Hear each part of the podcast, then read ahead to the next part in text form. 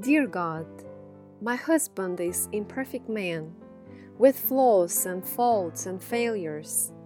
While be like Christ he often can, mundane are his behaviors. He strives to do his very best, yet things don't always go as planned. To have his love, I'm very blessed. His humanness I understand. While being Christ like, you him called, my husband is not Jesus. So when he has apparent fault, I call on grace to seize us. I love my husband as a whole, his wickedness and goodness. Accepting him is my main goal to show your grace in fullness.